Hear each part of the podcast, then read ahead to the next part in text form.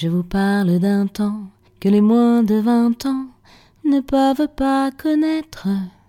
Montmartre en ce temps-là accrochait ses lilas jusque sous nos fenêtres. Je vais vous parler du temps où ils étaient enfants, de leurs rires, leurs pleurs, leurs chagrins, leur bonheur. Vous écoutez Souvenirs d'enfants, le podcast des émotions retrouvées.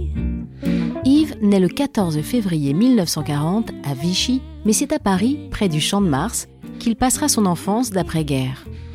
Pour Souvenirs d'enfants, il nous raconte ses années d'écolier en compagnie de ses parents et d'Aliette, sa sœur aînée.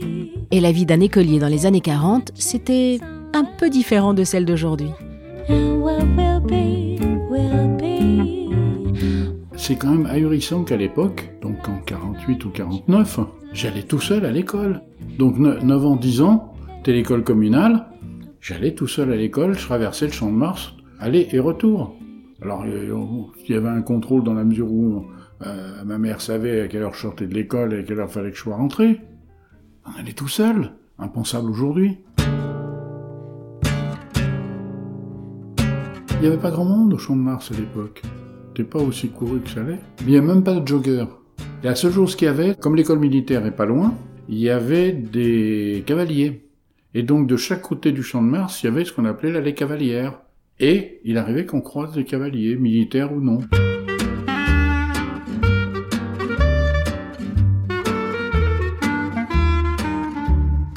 Et alors ce qui était chouette, c'est que de l'autre côté de cette avenue, ben, pas loin de là où j'étais, il y avait un, une grande place où, qui, était bétonnée, entre guillemets, qui était une piste de patin roulette. Et on allait faire du patin à roulette au Champ de Mars. Après l'école, le week-end. Euh.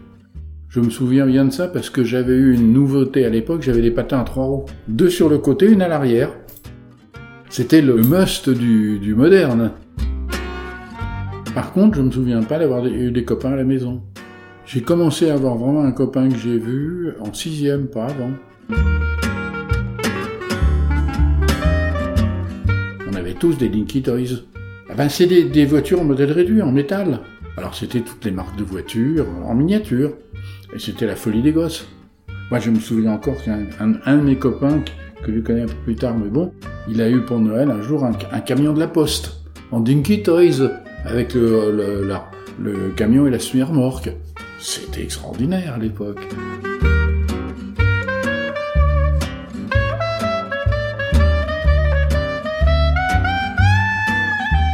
L'activité qui m'a le plus passionné, c'est les mécanos. J'avais des boîtes de mécanos et chaque année j'avais une boîte un peu plus grande avec plus de matériel, plus de modèles, plus de difficultés à faire. J'ai adoré ça. À l'époque, on vissait, on mettait des, vis et des écrous. J'ai fait des tas de, voitures, de grues, de machins, de trucs. Et puis au fur et à mesure, ça a évolué. À un moment, on arrivait même à avoir des voitures où on pouvait faire le volant qui faisait tourner les roues. Il y avait des engrenages. Ça, c'était ma passion. À l'école des garçons, il y avait un atelier du fer. Et on suivait des cours. On avait, je sais plus combien de fois par semaine, on allait à l'atelier du fer, on travaillait le fer. On travaillait nos mains. En 51, quand j'étais en sixième, ils avaient créé un atelier d'aéromodélisme. Donc on fabriquait un petit avion. Bois, balsa, balsa euh, entoilé, etc. À la fin de l'année, on a fait voler nos avions et j'ai été, très fier, j'étais champion d'académie. J'avais l'avion qui était resté le plus longtemps en l'air. Il est resté tellement longtemps qu'on l'a jamais retrouvé.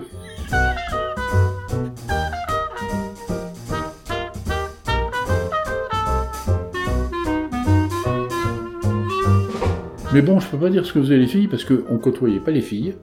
C'est clair. Déjà, l'école était séparée, les cours étaient séparés, on se retrouvait pas à la récréation, les classes n'étaient pas mixtes, mais ça a duré longtemps. Moi, quand j'étais au lycée, c'était pas mixte.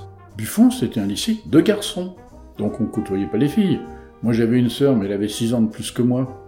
C'était une, ado. Bon, en fait, les, filles, je les ai rencontrées euh, plus tard. 17 ans, 18 ans. Euh, à part, la famille, on voyait, on voyait personne. on n'avait pas de copains filles.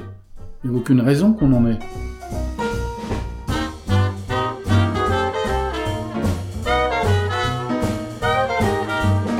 On allait encore chercher le lait avec le pot à lait. Hein.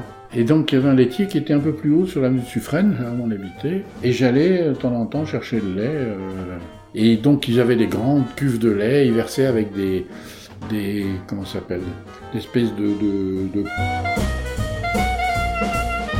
Maurice s'appelait encore, le laitier. On allait chez Maurice chercher le lait.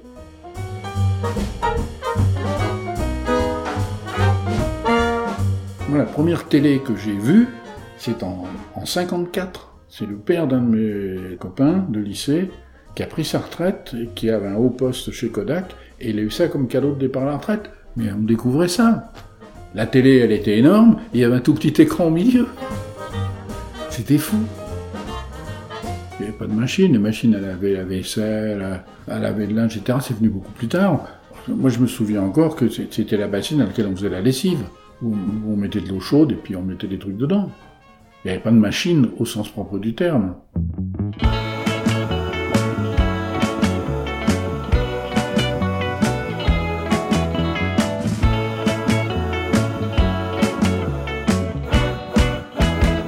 Il y avait une couturière qui venait une fois, je sais plus par semaine ou par mois, faire leur accommodage, arranger les affaires, qui s'appelait Madame Le Guerne, je me souviens encore de son nom qui venait, qui était adorable, donc qui réparait les choses, rafistolait. Euh, ça, je me souviens de ça, par exemple.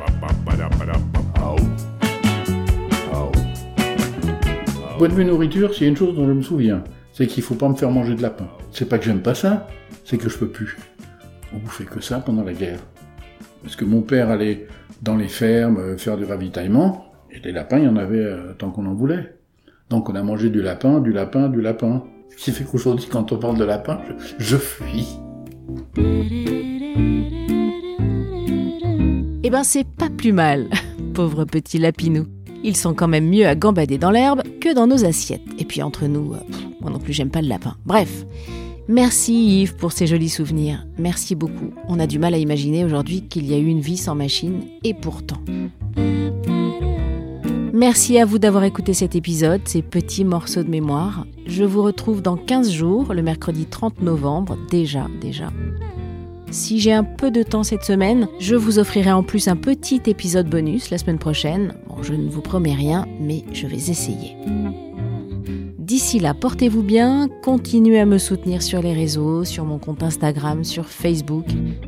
Si vous pouvez, abonnez-vous directement sur les plateformes d'écoute, que ce soit Apple Podcast ou Spotify, euh, tout me va. Voilà, je vous embrasse. Allez, salut